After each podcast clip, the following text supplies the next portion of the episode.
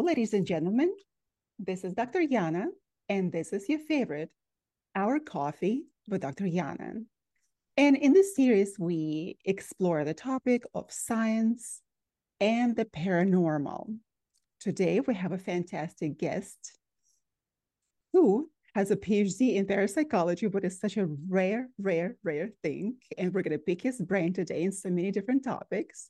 He also has a master's degree in counseling psychology, and we will be tying psychology also to our conversation. He served uh, uh, in the Royal Canadian Mounted Police for 15 years, in fact. And uh, now he's a director of the Paranormal Phenomena Research and Investigation he was featured on the Discovery Channel, the Globe and Mail, the Daily News, and the Chronicle Herald. Also, the CBC Radio, many podcasts, radio stations, and um, was most uh, recently the coast, uh, the, the, East Coast parapsychologist on Sphere Media's television series Repossessed. Welcome our fantastic guest, His ESP Excellency Elliott Van Dusen. Hello, Elliott. Thanks. Thank you, Dr. Yana. Thank you. I uh, I'm very excited to be on your show. Well, Dr. Elliott, uh, I am going to ask you all sorts of questions today. And one of them, which is the first and most important one, how did you get to study parapsychology? Well, I uh, the first time I started to academically study parapsychology, we had moved to Halifax, Nova Scotia, here in Canada, and my mother had actually seen an article in the newspaper about a parapsychologist that was teaching parapsychology at the Nova Scotia Community College. So I looked up the courses that were being taught and uh, decided to enroll in them, and that's where I met uh, Dr. Daryl Walsh, my uh, colleague um, we do a podcast together and we teach online parapsychology courses together. And um, we've been friends for, yeah, 20, I'd say at least 20, 20 some years for sure. And uh, I really enjoyed learning about parapsychology academically. So after that, I decided to continue my education. I ended up getting a diploma in parapsychology through the Stratford Career Institute and um, I went on to take more courses, anything I could get my hands on. I did the introduction to parapsychology course from the University of Edinburgh, their Koestler parapsychology unit. Uh, I've taken multiple courses uh, from the Rhine Education Center. In fact, I think I was the second person to complete their certificate program, uh, which is something that I'm very proud of. And then, of course, uh, I earned my Bachelor of Arts in Criminology, uh, Master of Arts in Counseling Psychology, and uh, did a doctorate in uh, parapsychology. I've been investigating the paranormal for 26 years, and um, yeah, still doing it. Uh, still doing it today, full time. I retired from the police force, like you mentioned, in 2020. Uh, so uh, since 2020, I've been doing nothing but the paranormal full time. So, in your childhood, would you say you had particular experiences with the paranormal? And of course, not many children talk about it, uh, although, and even parents are not accepting of that. So, how was it in your childhood? Did you have anything happen in your childhood that really stemmed uh, the interest in the paras- parapsychology and paranormal? Yeah, I get I get asked that quite often, and you know what? I never had an experience that got me into the paranormal, unlike most people. Um, what it was for me was watching the television show Unsolved Mysteries. Um, I always knew that I wanted to be a police officer, and I knew specifically that I wanted to do ho- homicide investigations. And what happened is, um, you know, I'd watch Unsolved Mysteries, and they would talk about cold cases, which was very interesting but then every once in a while they throw a ghost story in there or UFO story, and that really caught my interest as well. And then in 1997, I discovered the TV series The X Files, which had come out in 1993, but I hadn't started watching it. And uh, once I saw the first episode, I thought it was really cool that you had two law enforcement officers investigating the paranormal. And that's kind of what prompted me to create paranormal phenomena research and investigation because i wanted to start collect- collecting local stories and kind of doing local investigations. And then um, it would have been in 2000 2001 that i started taking courses academically uh, starting with the nova scotia community college. So for me it was more you know unsolved mysteries and the x files that kind of drew me into this world now, from the beginning, when you just started um, this career in parapsychology, um, when did you get your education in um, psychology? Yeah, so like psychology. So that was master's degree, right? Yeah, so I did my uh, I did my master's degree um, back in 2000. I I did uh, I did it back yeah 2000 with uh, Yorkville University. Um, and it was a counseling psychology degree. I didn't end up going into uh, practicing uh, counseling psychology. I think I I don't have the uh, restraint. I think uh, you know I, am kind of known as a, a straight shooter. Uh, I was I, I, was when I was with the RCMP as well. Uh, so I don't think I have the qualities that would make me a good counselor. Um, and that's uh but I, but it's important though. I i do take um you know all my training even my law enforcement training and i bring it back into parapsychology. You know a lot of people ask me how uh being a police officer like if it's maybe a better paranormal investigator or a worse paranormal investigator but i take skill sets even from that um and apply it to parapsychology investigation so for example you know interviewing techniques we were trained to interview adults we were trained to do special interviews with children because you can't ask them leading questions you know uh, we're trained to provide testimony in court expert you know considered experts in court so all that um, you know i find is very valuable and i take those and i apply them to our investigations and another uh, thing that I've implemented with PPRI in our investigations is continuity of evidence. So, you know, when you go to a crime scene, you have to be very careful with the way that you handle evidence. There's chain of custody. You have to make sure you know who's been handling that evidence because it's all about continuity and not tampering with the evidence. And so, with our paranormal investigations, I've kind of implemented the same rules. So, we have uh, uh, one individual that is an audio engineer with our organization. He does all of our electronic voice phenomena analysis results. And what happens is on the investigation, it's collected up by the lead investigator, whoever had the tape recorder. It's given to the lead investigator, and then it's uploaded to our shared drive, which then the uh, audio engineer has access to. So we've really tried to tighten up our evidentiary control during our investigations um, just to kind of rule out, you know, any sort of criticism that you often get in paranormal investigations. No, does uh, that evidence, uh, paranormal ed- evidence of, uh, uh, is it admitted in courts? Have you ever had those experiences?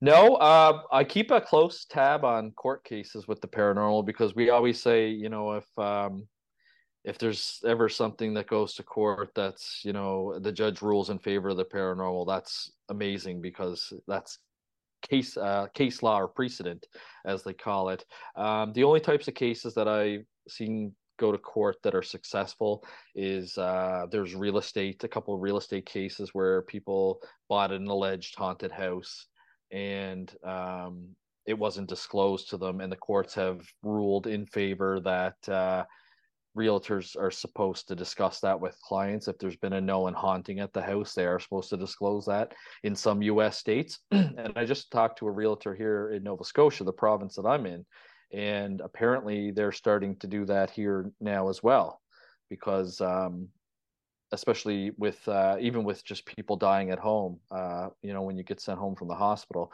people want to know that information now so they're starting to disclose that so i've seen cases like that go to court um, other than that, not a whole lot has been successful in court with the paranormal, especially demonic uh, possession cases. Those normally get, uh, you know, tossed tossed out. It's probably going to be another 200 years, maybe longer, before they will be able to admit that the in the court. That's um, that is sad at the same time because for people that those are real experiences um, and you can't even dismiss them because uh, that's not only uh, one personal experience several people are witnessing the same thing so becoming the objective reality. Um, however nevertheless uh, they are not still not admitted the, uh, in the court system. Um, so having that um, degree in psychology did it change your approach to parapsychology and to paranormal investigations? Um, I think the one thing it, it did was uh, it educated me more on uh, you know the DSM five and mental illnesses um, for sure, and uh, kind of gave you you know a better understanding of like dissociative uh, disorder that that gets brought up a lot in poltergeist cases, for example. Um, a lot of a lot of times poltergeist living agents or people that are believed to be causing that activity in the house often get labeled as having dis- dissociative identity disorder. So people aren't saying that they, they didn't do it. They're just saying that they weren't aware that they were doing it. Um, so I, I, think you know it certainly brought some perspective uh, to my investigations with that. We actually had a case where um, the claims were extreme. There was talk about a a ghost mist that was circling in a bedroom for three days, and there was talk about uh, blood that had uh, or water that had turned to blood, and just you know, kind of outside your ordinary kind of haunting claims. And um, we did a very thorough investigation of it, and luckily the lady had um, done a medical background. And so we had asked for a copy of the medical background. She had told us that everything was fine uh, in her medical background. She had no issues sharing it. And upon reviewing it, one of the first things that was flagged in there was that she was suffering from delusional disorder. And that kind of matched up with our investigation because when my investigators interviewed the person that was an independent witness to the water turning to blood, they said, Well, no, I didn't see water turn to blood. Like if that's what she said, then that's what she said. But I didn't witness that. And we would slowly start to kind of, I don't want to say debunk, but we were picking apart the case, you know, scientifically. And at the end of the day, you know, with my knowledge now that she has delusional disorder and she's obviously in her mind suffering from a real haunting, you know, in in her perception, um, what I did is I reached out to Dr. Jim Horan, who is a clinical uh, parapsychologist, which is kind of a new trend that's popping up. Uh, it's been mentioned now for at least last year. But a clinical parapsychologist is somebody that is a current licensed psychologist or psychiatrist, but also has a background in parapsychology. And so they're able to help clients, such as the client that we had, um, and kind of help them with the mental health from a parapsychology standpoint. He actually ended up going on to uh, publishing a paper about that investigation in a scientific journal. So it was really uh, big news for our organization. You know, we were really happy and, and proud of that investigation because it ended up being published in a scientific journal. Um, but I, I definitely think that between all my skill sets and all my education, I kind of take the whole totality of it and I apply it to the type of work that I do. And I think it's important. There's so many different aspects when it comes to the paranormal. You know, uh, the actual definition of parapsychology is the scientific study of extrasensory perception, mind matter interaction or psychokinesis, and survival of consciousness beyond bodily death and it's considered a social science. And the reason that it's considered a social science is because we're dealing with people's experiences and perceptions. You know, when we get a call, that's what we're doing. We're going, we're interviewing the people, we're listening to their experience, we're documenting their perception. And that's why parapsychology is considered a social science. Now, out of all cases that you have had so far, what is the percentage of the cases uh, that were true hauntings uh, and uh, that were just something that could be explained by scientific means? Natural phenomena. I, I almost think there's there's like three classifications. I think there's the ones you go into where you're confident it something paranormal and can't be explained.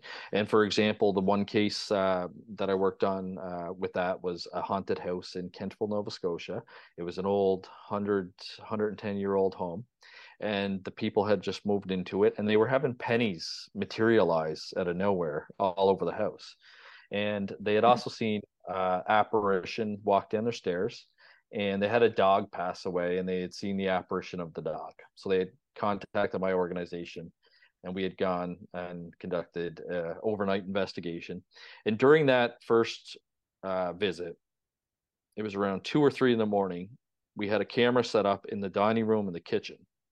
And every hour on the hour one of my investigators would go and check make sure the tape was still recording that the battery was still good because you hear in paranormal cases batteries often drain uh, for whatever reason. So we were checking all the equipment it was all functioning at this one point in time when he went to check the tape there was a penny that had materialized by the base of the tripod and there was no way in or out of this place unless you passed the investigative team because the way we were situated in the living room we could see anyone that comes in and comes out and you could actually hear him get up off the couch. You could hear the springs from the couch. You could hear him walking towards the camera, and then you can hear him discover the penny. So at no point did somebody like go over there and sneak a penny there or drop a penny there. So that was the one thing that happened that night that we couldn't explain. So we came back for a second investigation and during the second investigation, one of my investigators actually saw a apparition of a little girl up in the upstairs bedroom. So when you take that case and you look at that and you've tried to rule out everything scientifically about it, um, we're kind of left with the unknown. So, in my opinion, I would say that that place was haunted. And then we've had other places where we go in and we're able to solve some things but not others. So, for example, a couple years ago, we had a Airbnb call us saying that they thought the place was haunted because they saw a female apparition in the house. They would have muddy boot prints appear in the kitchen, and uh, for whatever reason, the back door, the curtain would always slide to the right, no matter how many times they put it back to the left. So we went to uh, myself and one of my other investigators, two of us. We spent the night there um, the first strange thing that happened is uh, one of the batteries in our motion detectors uh, almost caught fire. Basically, they were a brand new battery, and it rapidly got really, really hot. And if we hadn't taken it out of the motion detector, I actually think it would have caught fire. So we thought that was kind of strange. But we were able to solve the curtain mysteries because we had set up a, a camera overnight and had it focused on that curtain. And what it was is every time the furnace kicked in, which uh, there was a vent about two feet away from the back door, every time it kicked in, the drape would slowly move over. Not enough that you'd be able to see it with your eyes, but over a period of several hours, you could see every time the furnace kicked in, the drape would slowly move over. So by the course of overnight, that drape would be on the far right side. So we were able to explain that as just being air current from from the uh, furnace kicking in. We didn't see the apparition, and we didn't have any muddy boot prints appear in the house. So that would be a place that I'd want to go back and do a, another investigation because we're only in there for a short amount of time and the people that live there and own the property have more exposure to the environment. So I don't discount their experience that they saw a female apparition at the place. It's just when we were there for that one night, we didn't see the female apparition. So you've kind of got that that place that's that's in between. You know, could be haunted, could not be. And then, of course, there are cases where we uh, have fully um, come to a reasonable explanation for. Um, one was a, a, photo. I was doing a public event at the Fortress of Louisbourg uh, with another group called Haunts from the Cape, and they wanted me to come in and talk about parapsychology and um, all this, you know, kind of kind of stuff. Show them how to use the tools that we use in paranormal investigations. And while I was doing that, somebody approached me and said that they had a ghost photo, and I was thinking, okay, let's let's see what they have, because normally when we get pictures of ghosts, uh, it's orbs and dust and things that can be explained. So I was kind of, you know, kind of, you know, fascinated, but also kind of skeptical. So when they showed me the photo, it was interesting. It was a face and and the mouth was wide open and uh, it kind of looked very spooky. So I said, okay. I said that's interesting. You know, I said, tell me the story behind it. So they said uh, that they were taking pictures in their backyard and they noticed this face appear inside their house and um, it was really creepy and you know she just kind of wanted an opinion on it so i asked her if she had the photo tested and she said no so i had sent the photo off to a photograph expert and they ran it through their computer system and found that the photo wasn't tampered with at all and they just kind of give you a very scientific you know explanation that the red green blues haven't been tampered with the shadowing's fine you know photo's not uh, not faked but we noticed two things when we examined it a bit further. So we were able to zoom in on the photo, and what you could tell is the face actually only appeared on the screen because you could see the tiny little squares of the screen. And behind that, you could see what's left in the kitchen. So that tells you that the image was not actually in the kitchen, it was on the screen. And then the second thing that we noticed in one of the photos that the homeowner had sent us is that there was a pool in the background. So one of my investigators, um, Mike Shaw, is very, uh, he's one of my best researchers, um, came up with the theory that what if somebody had pressed their face against the screen and yelled to their mother or or whatever. So we did uh, we did a controlled experiment. So I had my wife Sarah um, push her face against our screen, and we took photos. And initially, when I did it, couldn't really see anything. And I said, Did you put on any makeup today? And she said, Well, she said, Not really. I said, Okay, we'll go put some makeup on and um, like whatever you normally put on, and let's test it again. And then when she did that and we tested it, we basically had the exact same image appear. And so when I went back to the person that had given me the photo to look at and investigate, I asked her, I said, Do you happen to have kids that might not necessarily come in when they're swimming, but yell through your patio door? And she said, Oh, yeah, they do that all the time. You know, they ask for a drink or they ask for something to eat or whatnot. And then I explained to her what we had done. And um, then when she looked at her photo again, she said, "Oh yeah," she said, "You know what? That's totally what it could be." And I didn't get like the vibe that she was trying to deceive us or trick us or anything like that. I honestly think she took a photo, didn't realize what it was, and just wanted some questions about it. And when I gave her that answer and told her about the kind of you know little experiment that we did, um, she was very happy with that. She said, you know, that she's just um, glad that it's not like a demon or a bad ghost or anything, because the photo was quite creepy. But um, yeah, upon investigation, we were kind of able to rule it out that it was most likely just skin oil, possibly some cosmetics that had appeared on the screen. Um, so yeah, I like to say that there's kind of like three classifications of files. You've got your haunted, you've got your yeah maybe, and then you've got your you know, no, it's it's something scientifically explainable. That is so important to bring that critical thinking into this kind of investigations because some people are looking for sensation.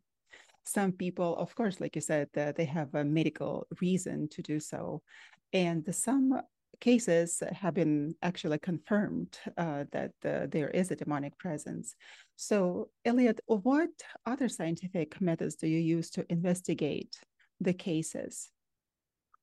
Yeah, so we have a, a, a bunch of tools, and one of the things that I like to uh, get out there, I call it the fallacies of the paranormal, is that there's no actual piece of equipment that can detect a ghost. You know, uh, they're marketed as ghost detectors and ghost hunting equipment and all that stuff, but they're not. They're actually just basically scientific tools for other other aspects. So, for example, thermometers, digital thermometers, anybody can use those. They were using them during COVID to check your temperature when you went into a restaurant. Um, you know, uh, electro- electromagnetic field radiation detectors are used by electricians to detect unshielded wires. Um, FLIR, or the forward infrared looking camera, thermal camera, was used by the police. We would use it to find missing people, uh, people that wandered off into the woods.